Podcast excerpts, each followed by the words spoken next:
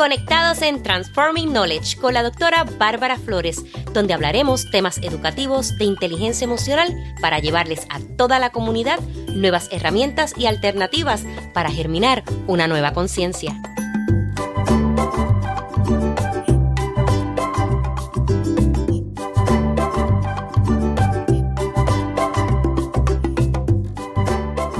Saludos a este tu espacio Transforming Knowledge.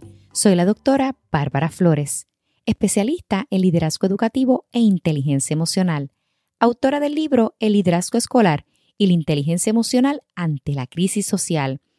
Hoy me encuentro súper emocionada porque estaré entrevistando a Rocío Maldonado Rodríguez. Ella cuenta con una maestría en psicología con especialidad en consejería psicológica y estaremos hablando del volcán de emociones en nuestro episodio número 25 de la segunda temporada. Espero lo disfrutes.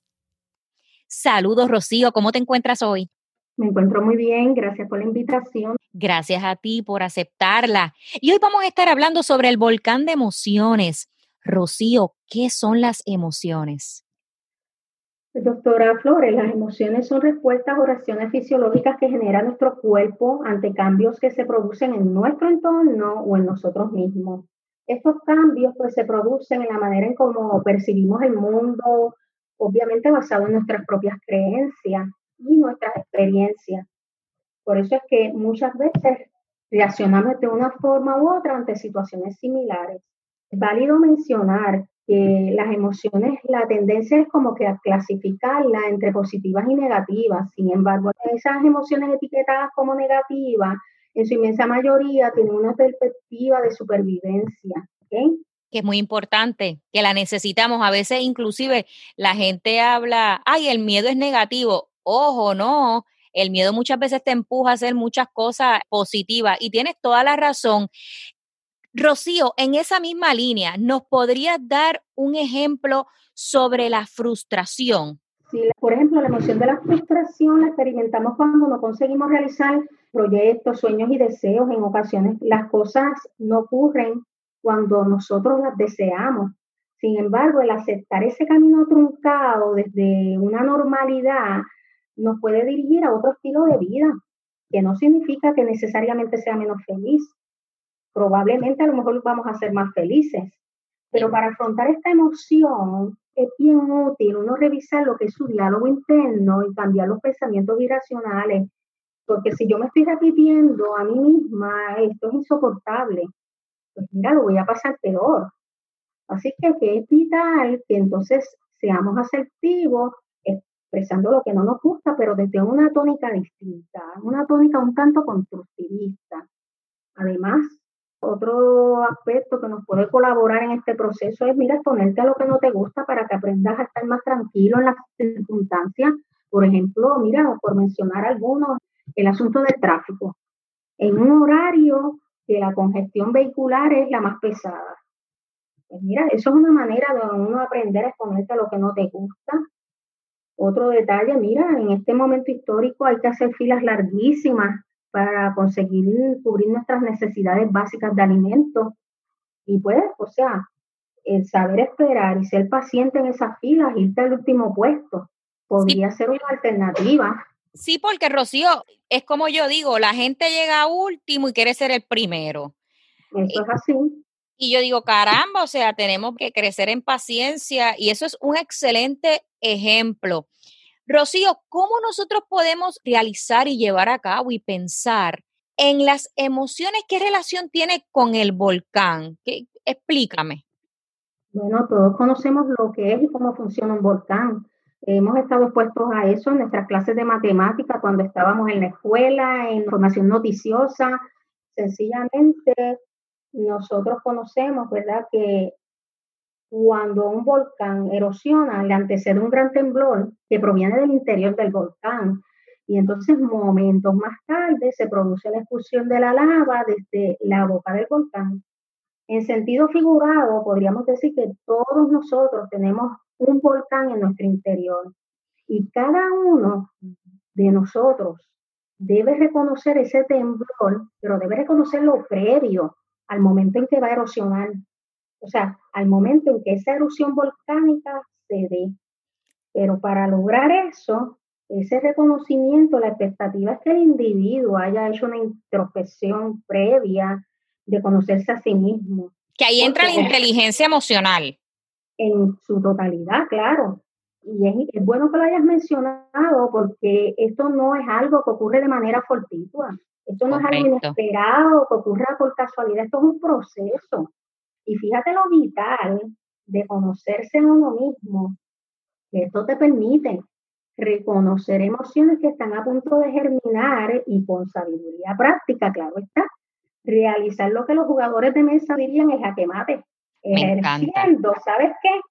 El autocontrol, que no es otra cosa que la capacidad que posee el individuo para controlar sus propios impulsos y deseos. Entonces, por supuesto, que si es que la emoción que vas a expulsar de tu volcán interior no es adecuada, este sería el caso, ¿no? Claro. Y entonces mi pregunta es, Rocío, la lava entonces tenemos que controlarla porque puede dañar relaciones con otras personas. Claro que sí. Eso es una realidad que no podemos eludir, ¿ok? Uh-huh. El autocontrol no es innato, se adquiere mediante aprendizaje. Buen punto. Uh-huh.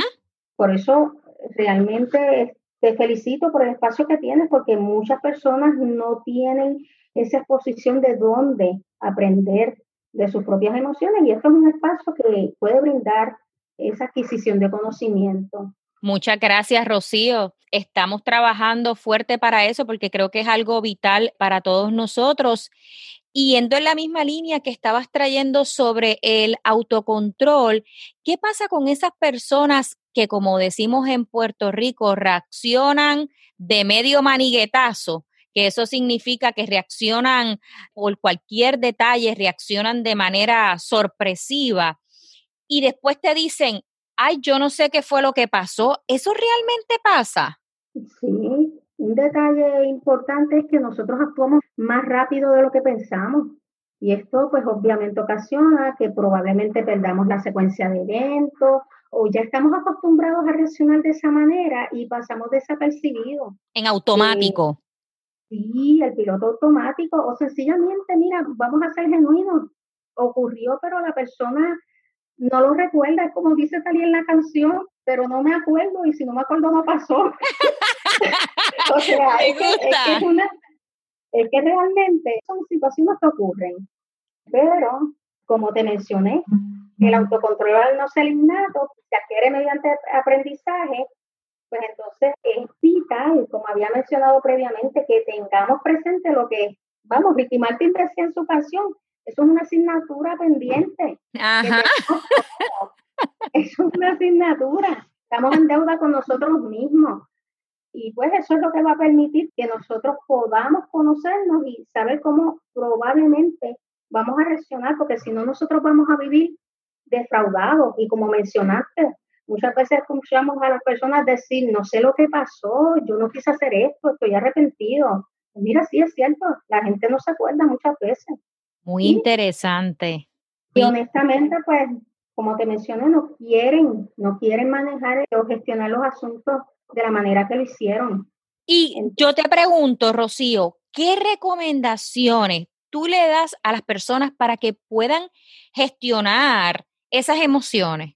Bueno, primeramente que se hagan la pregunta, por poner un ejemplo de alguna emoción, ¿qué cosas hicieron que yo me encolerizara, me enfadara, me diera ira? Entonces, posterior a eso, pues mira, es una lista. Anota en el margen izquierdo de la hoja pues todos los comentarios, frases que te enfaden. De hecho, te invito hasta que hagas el dibujo de un volcán. Imagines que cada palabra representa una gotita de lava que va subiendo por el interior del volcán. ¿Ok? Entonces, te invito a que hagas el dibujo del volcán, porque cuando ya lo estás llevando a la mitad, sugerencia, ¿verdad? Deberías pedirte a ti mismo, a tu conciencia, que limites esa intensidad para que no vayas a erosionar. No llegar a ese punto. Estamos tratando de evitar llegar a ese punto. Me gusta ese ejercicio. Sí. Rocío, ¿qué nos puedes hablar sobre el nervio vago? Pues mira, ese nervio vago, yo te podría hablar de, siguiendo la misma línea, cómo evitar las emociones que te pudieran superar y llegar a la otra mitad del volcán. Y entonces lo podría encajar en lo que le llamaríamos la de respiración diafragmática. ¿Ok? Excelente. ¿Por qué? Porque muchas veces nosotros podemos reconocer que la aceleración de la respiración puede ser símbolo de ansiedad, de ira, que te está llevando a esa línea del volcán. Obviamente, como hemos hablado, la ira, cualquier emoción nos permite expresar de una forma el descontento ante una situación, pero si no la medimos, vamos a explotar como el volcán. Entonces, esto va a ocurrir porque pues esa emoción va a ser el mismo recorrido que la lava en un volcán. O sea, es cuestión de que te vayan imaginando que te vas poniendo rojo, incandescente, va subiendo y se va alimentando, ¿sabes qué? De los pensamientos que no nos gustan hasta que salga de nuestro cuerpo, ¿sabes de qué manera, verdad? ¿Cómo? Cuéntanos. Por gritos, golpes, por cosas que no nos gustan, que después nos arrepentimos. Que nos quedan feas y después decimos, ay, yo hice eso. Sí. Entonces, ¿qué pasa? Ahí vamos a la recomendación. Estoy enlazando lo que me mencionaste del nervio vago. Nosotros por naturaleza poseemos la respiración. Esto es algo que lo hacemos todos los días inconsciente.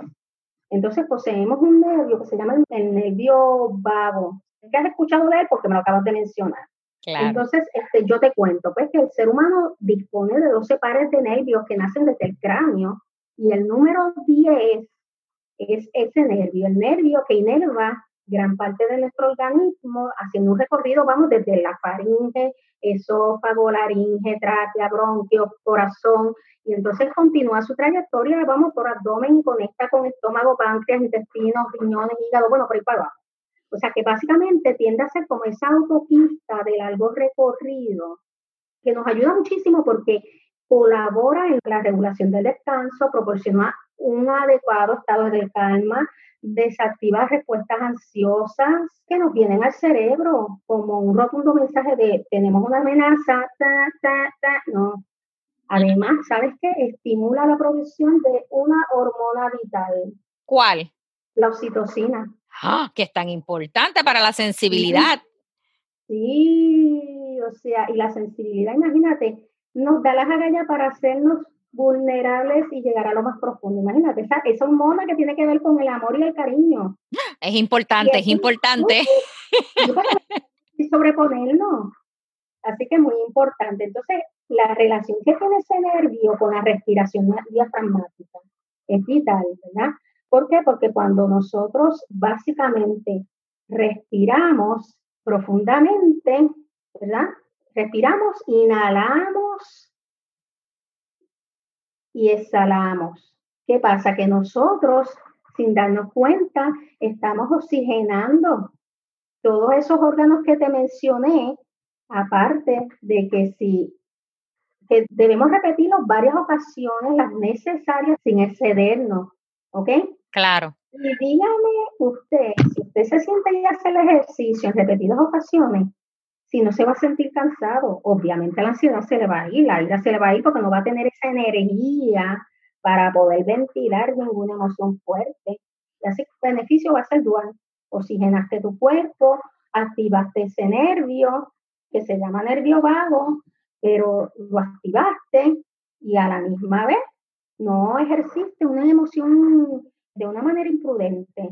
Y es importante, Rocío, porque yo pienso que la situación es que las emociones nos lleva a tal grado que comenzamos a somatizar por medio de nuestro cuerpo de manera física. Sí, así que yo pienso, siempre recomiendo, eso yo siempre lo recomiendo, lo que es el mindfulness, la atención plena, que la gente trabaje con la respiración.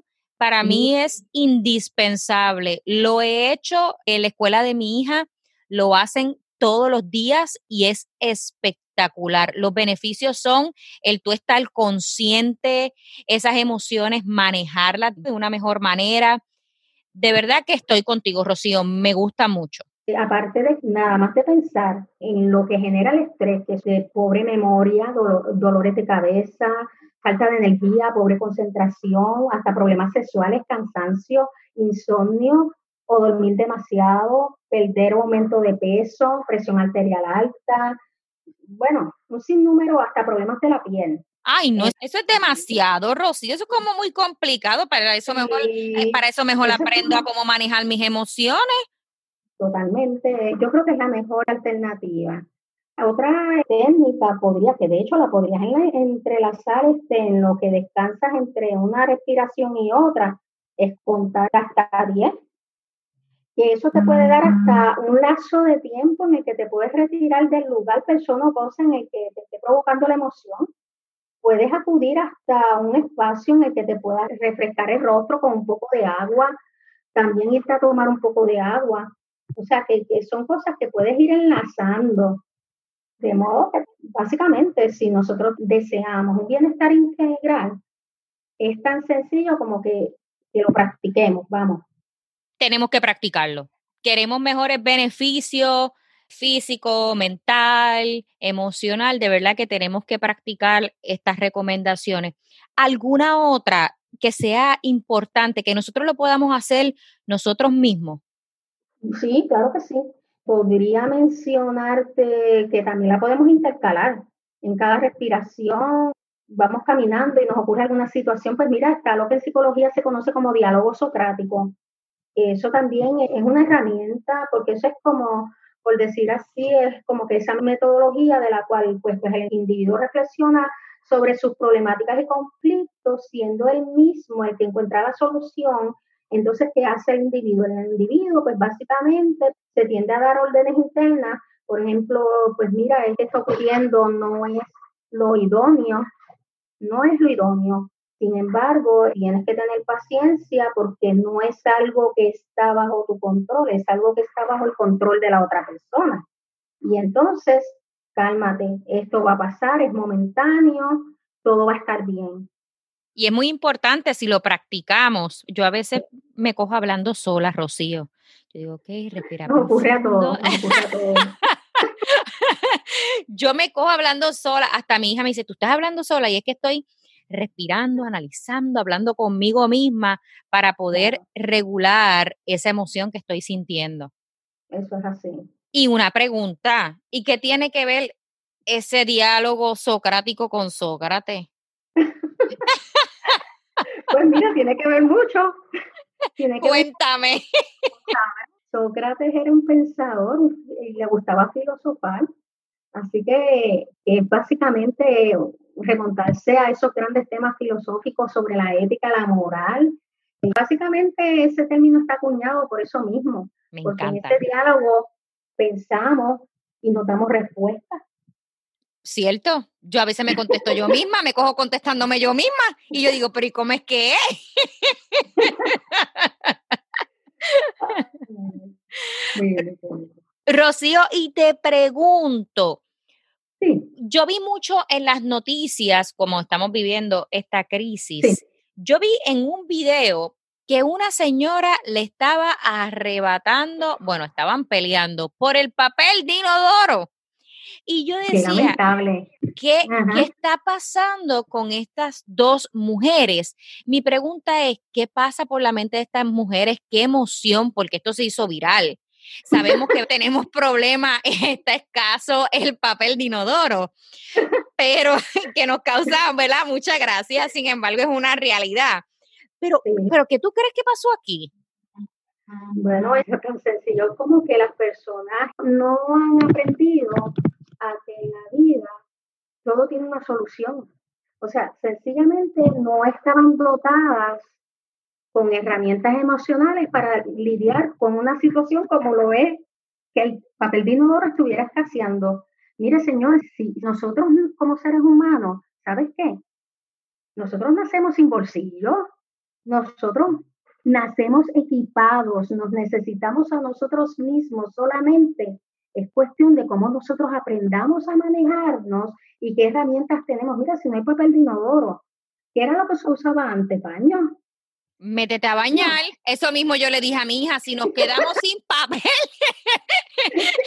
Ella me pobre manejo. Sí, ella me abrió los ojos, pero te digo, me abrió los ojos como un búho. Yo le digo que ella tiene los ojos de búho, pero me los abrió así de grande y me dice, ¿cómo? Y yo le digo, sí, mira, se nos acaba el papel, mi amor, tenemos, gracias a Dios, un baño que nos podemos meter ahí y bañarnos, lavarnos, ¿verdad? Pero yo pienso que es como la gente, y suena bien gracioso, es que la gente no sabe ni tomar decisiones ni manejar situaciones. Y tiene que ver todo, yo pienso, entrelazado con lo que tiene que ver la crianza, más la parte social. Es todo como un conjunto, Rocío. No sé si estás de acuerdo conmigo. Sí, completamente. De hecho, como hemos hablado, o sea, es vital que nosotros podamos cambiar emociones. Entonces, obviamente, para poder lograr esto, pues nosotros, como ya hablamos previamente, tenemos que identificar justamente esas emociones y luego de que las identifiquemos, no quedarnos ahí. Tenemos que localizar y, por decirlo así, como que indagar en esa visión que tenemos de nosotros mismos para sanar ese defecto. Y entonces así uno construir como que, vamos, una nueva imagen de nosotros mismos, pero más fuertes y valorados. O sea, realmente yo pienso que deberíamos hasta hacernos unas preguntas que las podríamos calificar como retóricas, que no son preguntas que tienes que contestar a viva voz, que nadie se tenga que enterar, sino es un diálogo interno, ¿verdad? En el que, por decir unas cuantas preguntas, ¿verdad? Podríamos decir, esto que estoy sintiendo es una respuesta a experiencias pasadas, o es una respuesta a lo que está ocurriendo en este momento. ¿Existirá, vamos, un patrón de un sentimiento de malestar recurrente? ¿O es un sentimiento familiar que está como que atascado? Que uno lo lleva de generación en generación, lo aprendió y lo sigue arrastrando. Sí, porque es que esa es la situación, para que sepan, o sea, nosotros como seres humanos vivimos de los patrones de nuestros padres, y nuestros padres de sus padres, y sus padres de los... Bueno, esto es un eslabón. Entonces, ¿qué ocurre?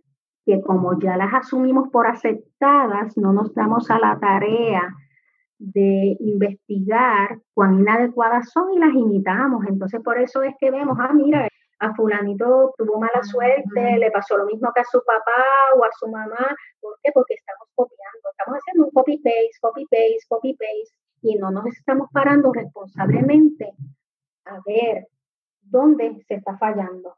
Y a mí me encanta, Rocío, no sé si te ha pasado, yo por lo menos me doy a la tarea de decir, yo no quiero hacer lo mismo que hace mi mamá. Esa parte yo no la voy a repetir y yo me velo mucho, cosas que no son, por decirlo así, tan positivas. Por ejemplo, el OCD que nosotros tenemos, esa obsesión, compulsividad y todo lo demás, yo digo, espérate, tengo que bajarle 3 clics porque es demasiado. Mira, si con esto de la crisis, mi mamá se puso que para todo ya limpiaba, hasta las paredes, le dio tan fuerte que yo tuve que darle terapia, decirle, mami, tenemos que bajar, porque ya pero yo estaba, ya yo estaba desde mi casa, ella desde la suya, pero ya a mí me estaba de verdad poniendo muy preocupada porque yo decía, algo anda mal, y yo inmediatamente identifiqué y dije, ¿sabes qué? Yo no quiero llegar a ese punto. Sí, aunque fíjate, no debes de preocuparte plenamente, porque si te das cuenta, todos los seres humanos manifestamos criterios de conducta, de trastornos, vamos. Sí. Siendo exagerada, ¿sabes cómo? Mira, por ejemplo, has visto una persona que está esperando por alguien, que va a hacer, lo van a recoger, y la persona mira el reloj. Mi mamá. Y no pasa 2 segundos que vuelven y miran el reloj. Y, o sea, son conductas repetitivas que se convierten en rituales, vamos. Entonces, obviamente, el hecho de que esa persona esté asumiendo, obviamente, esa conducta en ese momento dado no significa que es compulsivo. Sencillamente es que el momento en que a lo mejor tiene prisa porque está contando con un tiempo limitado. O sea, por simplemente poner un ejemplo, vamos. Ahora, obviamente, cuando ya la cosa es con más intensidad, duración, pues ya ahí se miran otros aspectos, otros criterios diagnósticos. Rocío, pero ¿sabes qué? Eso lo hace mi madre y lo copió de mi abuelita. Porque mi abuelita era, si tú le decías a las 11:30 de la mañana, ya ella estaba lista desde las 10. Ella desde las 10:01 comenzaba a mirar el reloj. Mi mamá tiene la misma conducta. Tú le dices que la vas a recoger y todo el tiempo en el reloj, yo le digo, oye, pero me estás poniendo nerviosa, falta una hora para que te vengan a buscar. Así que es bien particular, y ese ejemplo que das del reloj me remontó a casa de mi abuela y viéndola a ella mirando el reloj. Así que sí, es excelente ese ejemplo que acabas de compartir. Me sentí identificada y estoy segura que muchos se van a sentir identificados. Sí. Todos. Fíjate que puede ser algo de nuestra cotidianidad. Sí, que lo hacemos en automático. Ya todo el mundo lo hace en piloto automático. Fíjate. Rocío, y quiero preguntarte, ¿es lo mismo un sentimiento y una emoción? Bueno, son parecidos. Okay, la emoción es como, digamos, es un proceso inconsciente y como incontrolable muchas veces, porque surge de una manera espontánea. Son como que esas fuerzas motivadoras, pero son temporales. ¿Okay? Correcto. Entonces, el sentimiento es como la interpretación de la emoción. Nosotros podemos reflexionar sobre el sentimiento y en base a esa reflexión tomamos una decisión. Por eso es que el sentimiento es mucho más duradero. Como querer una persona, lo que decimos, claro, amar a una persona. Uh-huh. Amor, gratitud, alegría. También hay emociones negativas, ¿verdad? Tristeza, miedo, hostilidad, desesperanza. Pero vámonos más a las que nos hacen sentir bien. Sí, vamos a cosas positivas, vamos a cambiar el canal. Rocío, me ha encantado este tema. En conclusión, tenemos que estar bien pendientes al volcán que cada uno tenemos dentro de nosotros, de nuestras emociones. Si velamos nuestros pensamientos, nuestras emociones, hacemos estos ejercicios prácticos que nos compartió Rocío, yo les aseguro que vamos a estar añadiéndole valor a lo que nosotros queremos mejorar. Rocío, ¿algo más que quieras compartir ya finalizando la entrevista con nosotros? Yo podría decir en conclusión que comprendo que estamos en un momento histórico no usual, con sus retos. Sin embargo, yo invito a todos los que nos están escuchando que jamás busquen una solución eterna para un problema temporal. Yo sé que esto es un tema para otro programa. Te tomo la palabra. Vamos para otra entrevista, Rocío, para continuarlo. Así que jamás se vayan a cegar y vayan a tomar unas decisiones que realmente sean erróneas, porque siempre hay soluciones en la vida para todo. Así que, pues esa es mi invitación. Es muy cierto, Rocío, y coincido contigo. Y los invito a todos a que puedan escribirnos. Rocío, ¿hay una forma en que te puedan contactar? Podrían escribirme a rociomalrod@yahoo.com, Rocío con C. Excelente, Rocío, te quiero dar las gracias por haber compartido con todos nosotros esta información tan valiosa, y ya sabes, tienes otra cita conmigo, tenemos que ir a nuestros calendarios. Muchas gracias, Rocío. Y a usted, gracias a todos. Que tengan buen día. Igual. Bye. Les deseo a todos una feliz semana llena de muchas bendiciones, y recuerda que puedes comentar por cada episodio y también dar tus reviews a mi podcast Transforming Knowledge. Con gratitud. Hasta la próxima. Te invito a mi página web www.barbaraflores.info, donde encontrarás información sobre los servicios que ofrezco, tales como talleres, seminarios, asesoría, el enlace de podcast, el enlace de YouTube channel y también mis redes sociales para que me sigas y estés al tanto de todo lo que está pasando con Bárbara Flores.